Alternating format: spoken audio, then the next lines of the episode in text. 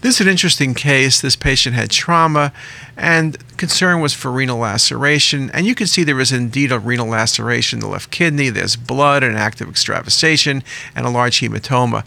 What's particularly interesting about this case is that the patient has a horseshoe kidney. Patients with horseshoe kidneys have an increased incidence of uh, injury to the kidneys following trauma because of the way the kidneys are positioned. And this is a very nice example. You can see with early and late phase imaging, we're able to show not only the injury and bleed present, but also the presence of any contrast extravasation from the ureter or renal pelvis. CT is the gold standard for looking at trauma patients in the abdomen, whether it's the liver, the spleen, or the kidney.